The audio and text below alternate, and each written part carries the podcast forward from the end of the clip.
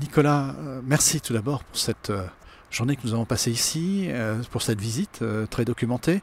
On arrive sur la, phase de conclusion. Alors avant d'évoquer un petit peu ce qui se passe ici, j'aimerais savoir qu'est-ce qui aujourd'hui te fait rêver sur les, les nouvelles technologies qui arrivent, les, nouveaux services. Euh, est-ce qu'on a parlé aussi d'un data center qui est assez euh, puissant, puisque vous savez 15 kVA euh, à la baie, si j'ai bien compris.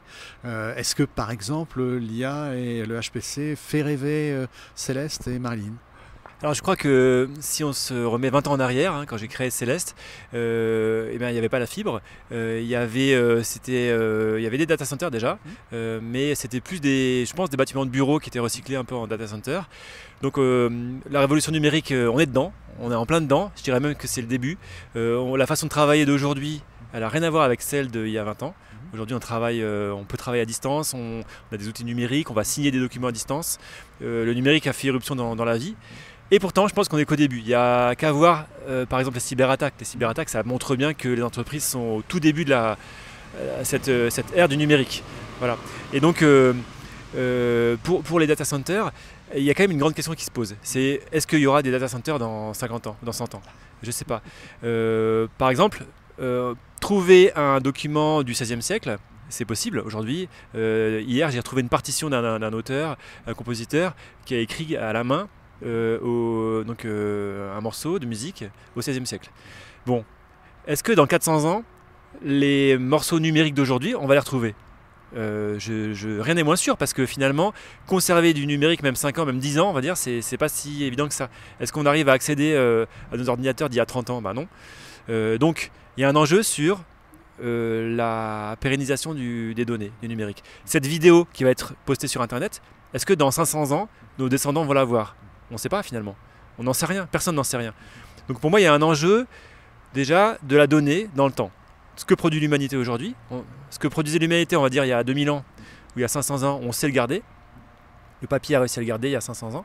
Ce que produit l'humanité aujourd'hui, euh, en numérique, on n'est pas sûr de savoir le garder 500 ans.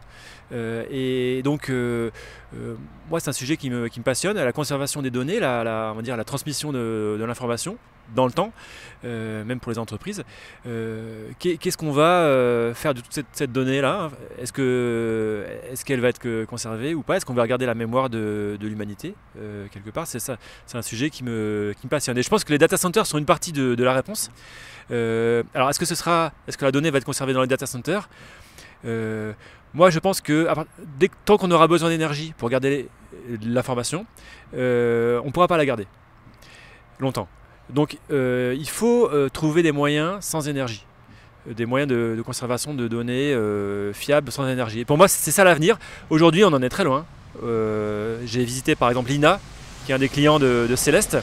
L'INA, c'est donc l'Institut national de l'audiovisuel qui conserve des archives de la télévision, de la radio. Et ils sont obligés tous les 4 ans de répliquer, répliquer, répliquer les, supports. Voilà. Alors qu'on sait, lire de l'ADN d'il y a 2 millions d'années, on ne sait pas lire une, émission de radio ou de télé d'il y, a 30 ans. Euh, donc voilà, l'enjeu de la conservation des données, pour moi, c'est un des enjeux des générations futures. bien sûr, l'IA, l'IA, ça va changer notre façon de travailler. On ne sait pas encore comment, mais c'est évident que ça, on sent que c'est une vraie, révolution. On sent qu'on en est qu'au tout début, à la préhistoire de, l'IA. Euh, donc euh, quand on voit le chemin qu'on a parcouru en 20 ans, que le monde du numérique a parcouru en 20 ans, euh, on pense que les 20 prochaines années, les 50 prochaines années, vont encore nous réserver beaucoup de surprises.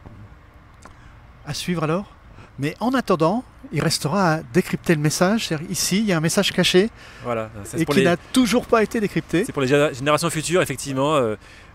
si quelqu'un arrive à décrypter le, le message, eh bien, euh, cette personne aura une récompense. ok. Bon, d'ici 500 euh, ans encore On ne sait pas.